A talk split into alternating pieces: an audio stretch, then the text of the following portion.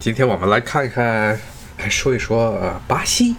之前在节目中一直没有怎么提到的这么一个国家，这次整个新冠肺炎的疫情的时候，这巴西的成绩也非常的斐然。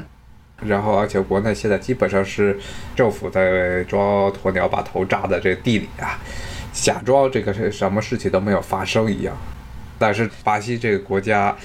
怎么说呢？他们这一届政府啊是典型的自由派或者是右翼，那么之前的又是。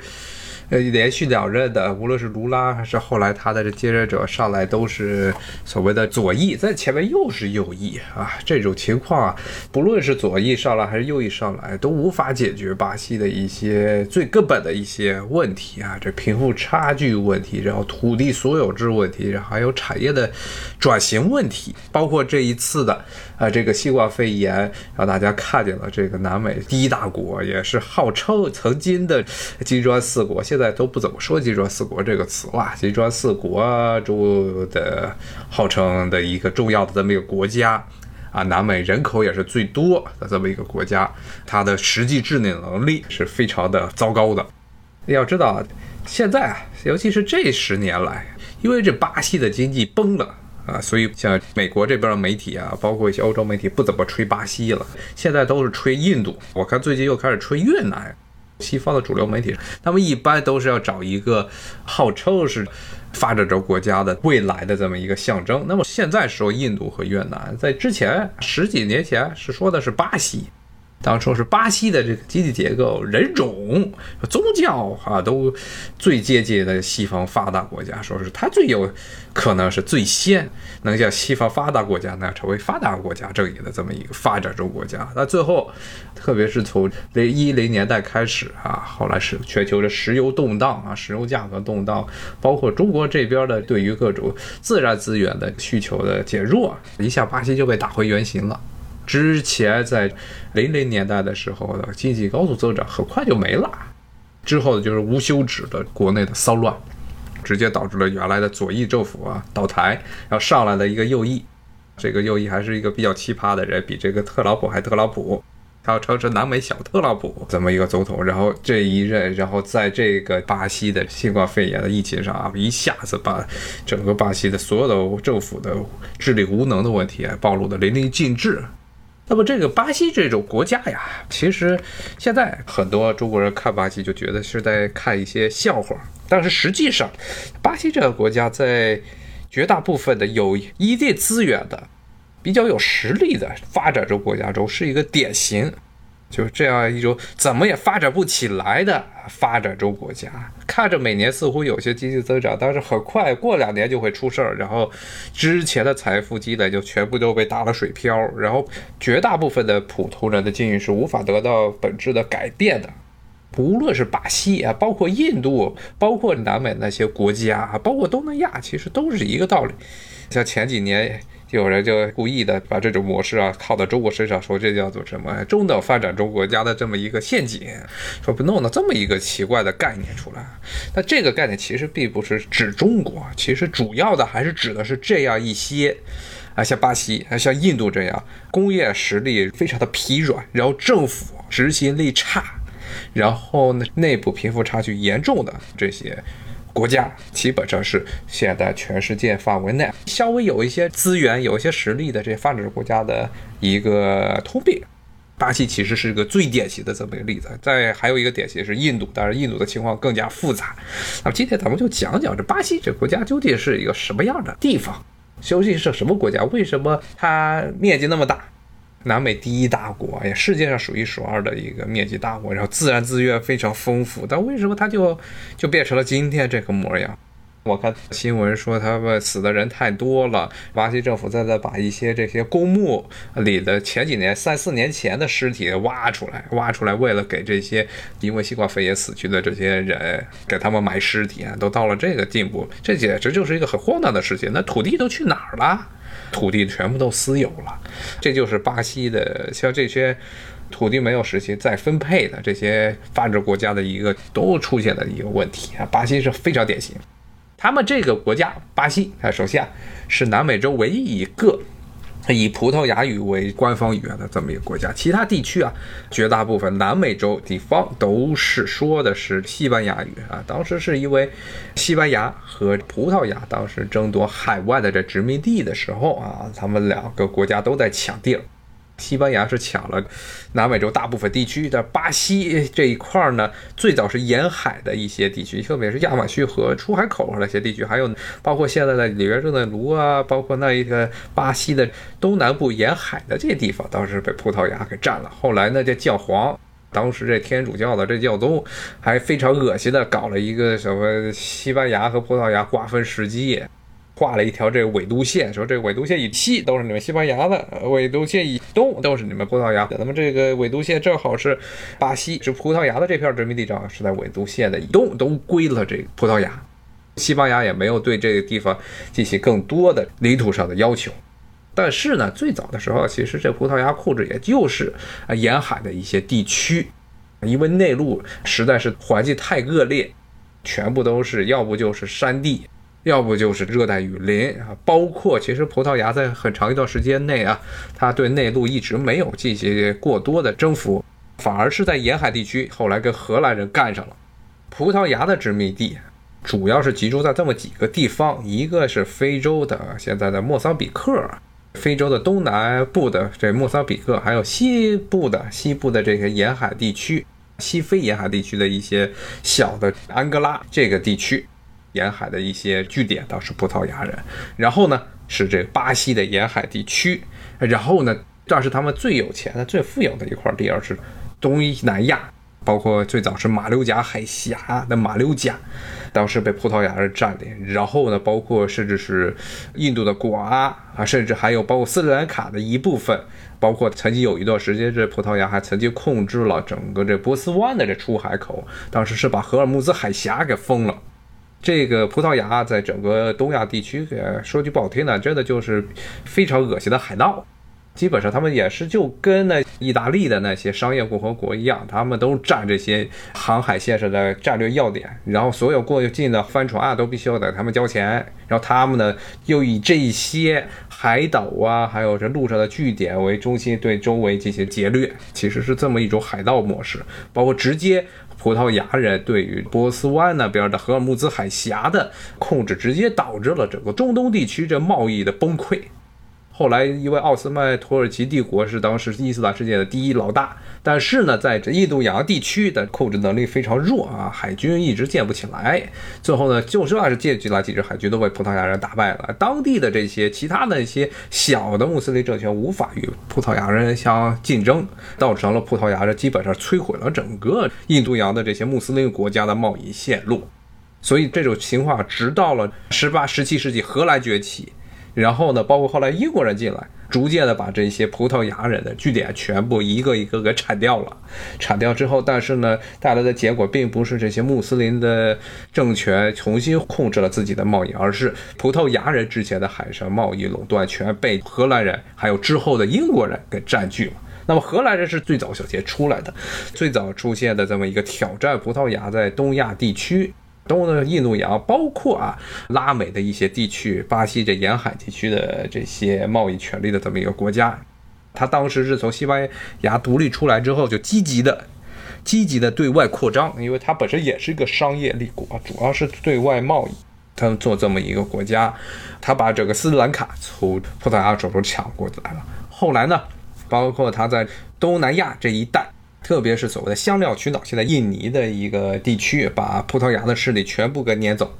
这是原来葡萄牙人主要获利的一个手段，就是垄断了东西方海上运输的方面的香料贸易。啊，是西方这些国家，因为欧洲这些国家是不产香料的，热带地区的香料，月桂呀、豆蔻啊，包括月桂叶呀这些东西，西方是没有的，就必须要从东南亚，包括波东亚这边进口啊。当时葡萄牙赚了不少钱，但荷兰人把他们给。撵走了，然后荷兰人也控制了斯里兰卡、印度洋上的这些重要节点。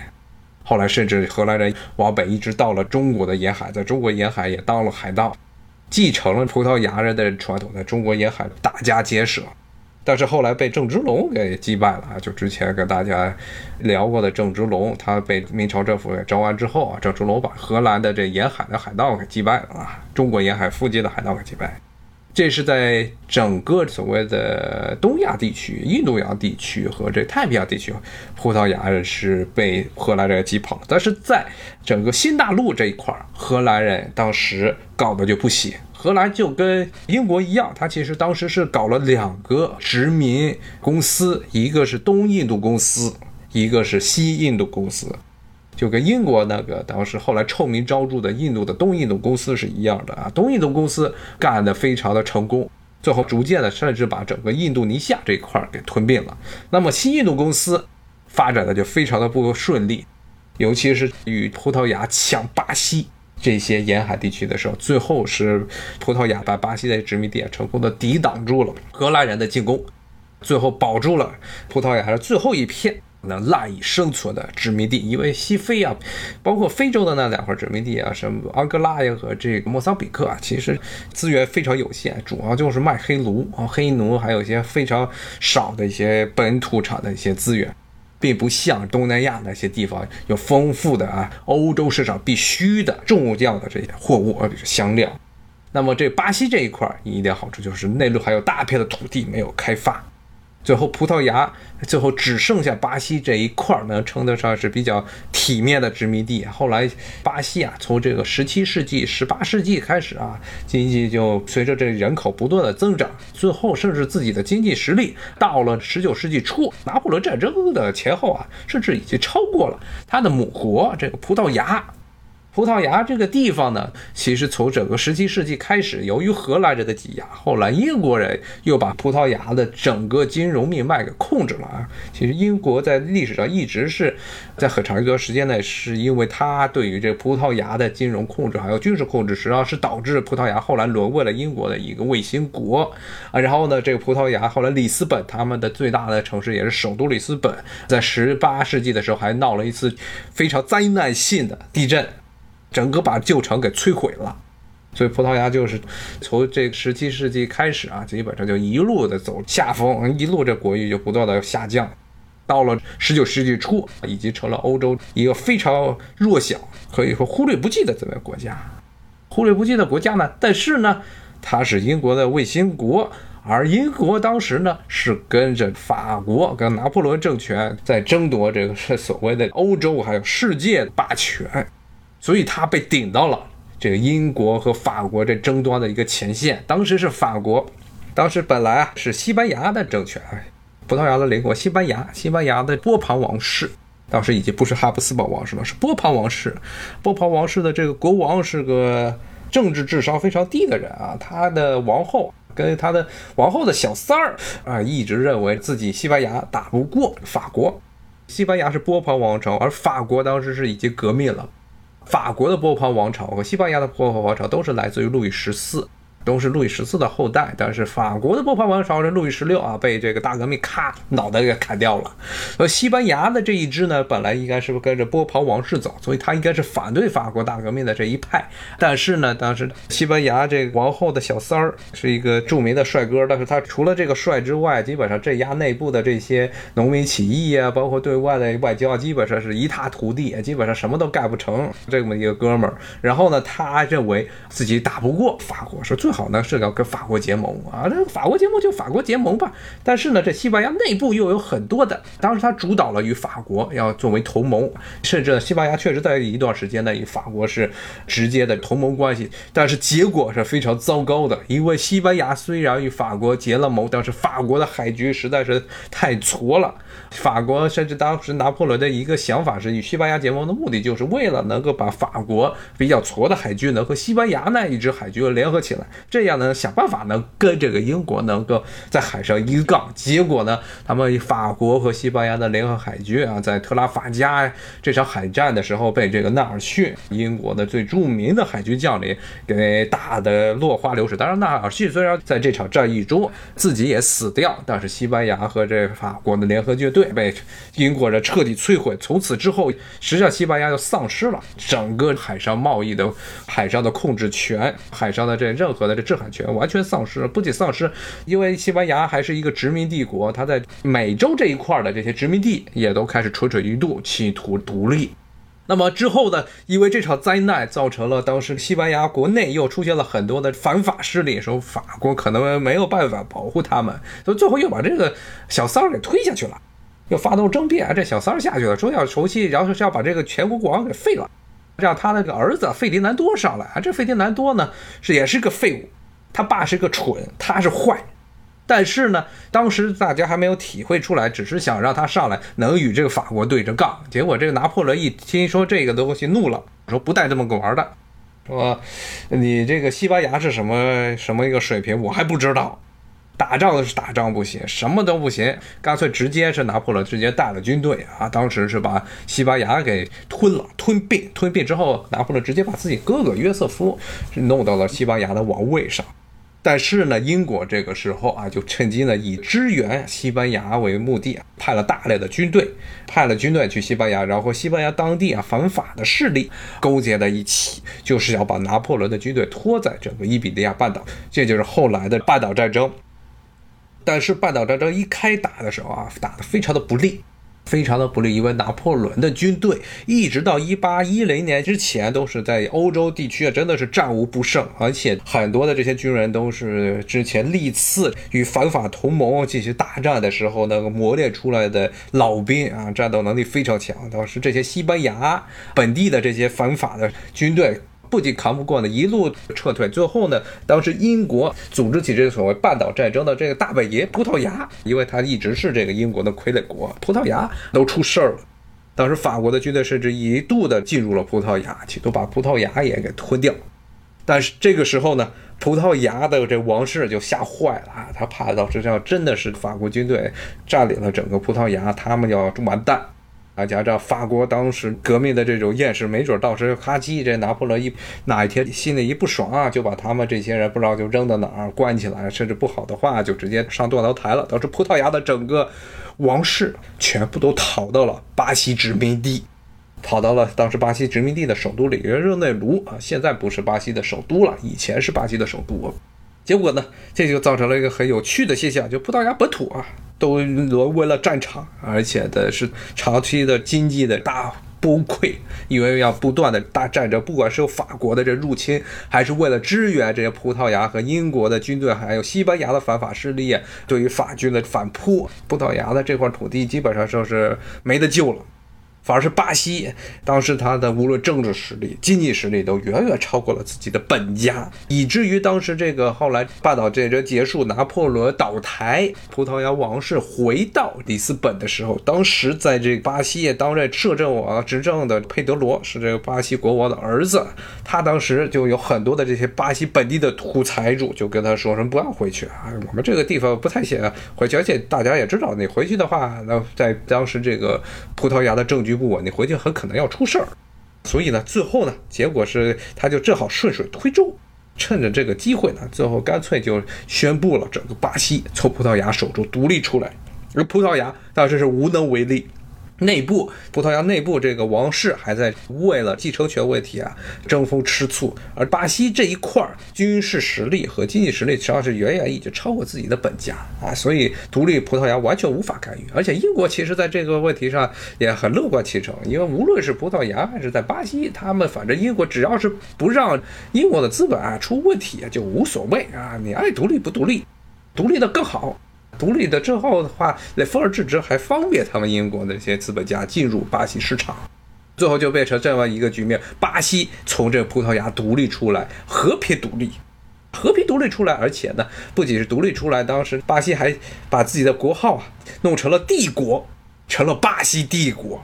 葡萄牙还只是一个王国。啊他们弄了一个皇帝，然后还从天主教这梵蒂冈当时的罗马天主教提这弄来的这封号，弄了一个巴西皇帝啊。所以巴西是这个南美洲少有的帝国曾经。但是巴西虽然是巴西，也是整个南美地区唯一的一个没有经过独立战争和平独立出来的这么一个国家。像西班牙的一些殖民地。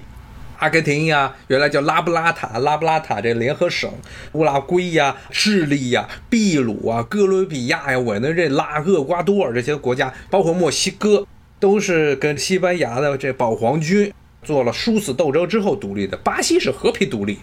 但和平独立的一个后果啊，就是完全的所有的政治体制啊，没有任何的改变。原来以前无论是西班牙还是葡萄牙，在整个南美地区啊实行的都是其实是类似于这封建采邑制的这么一个情况，大批的土地啊都被分割啊列给了这些大地主，所以土地是早就私有化完成。而且与美国不一样的一个地方呢，美国当时虽然整个这个十三个州独立的时候啊，也是土地是完全私有化了，但是后来美国有一直是在对中西部进行扩张，所以不断的有新的土地能够开拓出来。但是南美这些地方，西班牙和巴西统治之下，能找的地儿都找了啊，全部都被这些大地主给割了。巴西有一个很大的问题啊，什么问题呢？就是巴西这块地儿，你看着非常非常大。全世界好像是排第五吧，全世界的土地面积排第第五还是第六啊？非常大的一片土地，但是呢，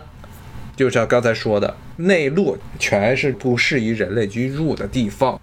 还有有高原、有山脉，北边全是亚马逊丛林地带啊，什么都干不了，唯一一片。比较适宜人类居住的地方，就是现在这巴西的这东南沿海地区啊，里约热内卢啊，包括了圣保罗，它的两大城市在的这个地方。而这一个地区啊，就是在巴西的东南沿海地区，有一条沿着海岸线有这么一条山脉，它的人口啊，主要聚集的是在山脉的西头，也就是内陆，沿海地区能够居住的地方还不多。所以，像这个圣保罗就是一个很典型的这么一个例子啊。圣保罗整个城市的核心啊，都是位于内陆，中间隔了一个高耸的这山脉，然后它的港口必须要穿山越岭。圣保罗的这些货物要想运出海外，必须要穿山越岭，翻过这个山头，到圣保罗的位于这沿海地区的卫星的港口，才能够把货物运出去。那巴西一直就存在这个运力的问题啊，整个内陆的这些资源很难以运到海外去啊，无法与海外进行贸易。包括你看里约热内卢这个城市，也是一个很典型的全是山脉的地方。像大家看这个，包括前两年的这什么里约的这个奥运会呀，还有之前的刮刮风刮片啊，都可以看见这个地方到处都是山啊，因为整个巴西的东南沿海地区山脉太多，比较肥沃的土壤都是位于内陆，而内陆之间，内陆和沿海就隔了山。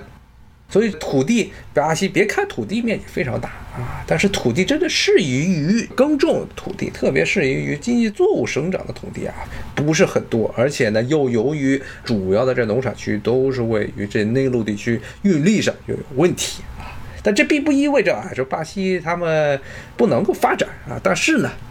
确实是在这些土地问题上啊，它可能比中国的面临的压力还要大。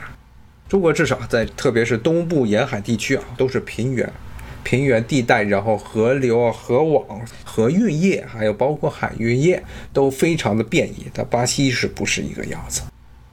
那巴西呢，在独立之后呢？还有一个很大的问题，就是政局一直是不稳。之前跟大家说的，他有出来了一个所谓的巴西帝国。巴西帝国弄了两任之后呢，就直接就被推翻了。但推翻之后，巴西一直处于就成了一个所谓的民主制的国家的这个所谓的民主制呢，一直是动荡不稳。然后二十世纪初，最后变成了军事独裁。军事独裁的时期啊，说实在的，从巴西的真正的经济繁荣时期，是他军事独裁的这段时间啊，因为军政府。搞这个中央集权，政府的实力比较的强悍，所以搞了很多的这些产业规划。像巴西最重要的几个这个卖点，他们这些产业最重要的几个卖点之一，一个就是这个乙醇，用了甘蔗来转化成乙醇，然后作为汽车燃料的这么添加剂。添加的乙醇的这么一个产业啊，这个是巴西一直的历年来一个很重要的这么一个产业。这个产业是军政府时期搞的啊，当时就是因为军政府在这个冷战前后的这个时段呢，跟世界关系都不是特别好，他为了要自己自立啊，而且当时七十年代的时候又赶上欧洲的石油危机，整个全世界石油危机，他们当时就想了一个辙，说我们这儿啊基本上什么都没有。能种的东西都不多，这就是热带地区啊，能种甘蔗。这甘蔗呢，又可以用来弄成糖，糖分呢又可以做成这个乙醇，所以当时弄了这么一个生物燃料产业。所以后来呢，一直到了这零零年代，二零零零年代的时候，巴西也是一个很重要的这么一个生物燃料的生产大国啊，主要是用甘蔗来做乙醇，然后又来作为汽车燃料的添加剂。那么最搞笑的是什么呢？就是美国。好，今天呢，我就为大家聊到这里，咱们下回再继续聊巴西这么一个国家。谢谢大家，拜拜。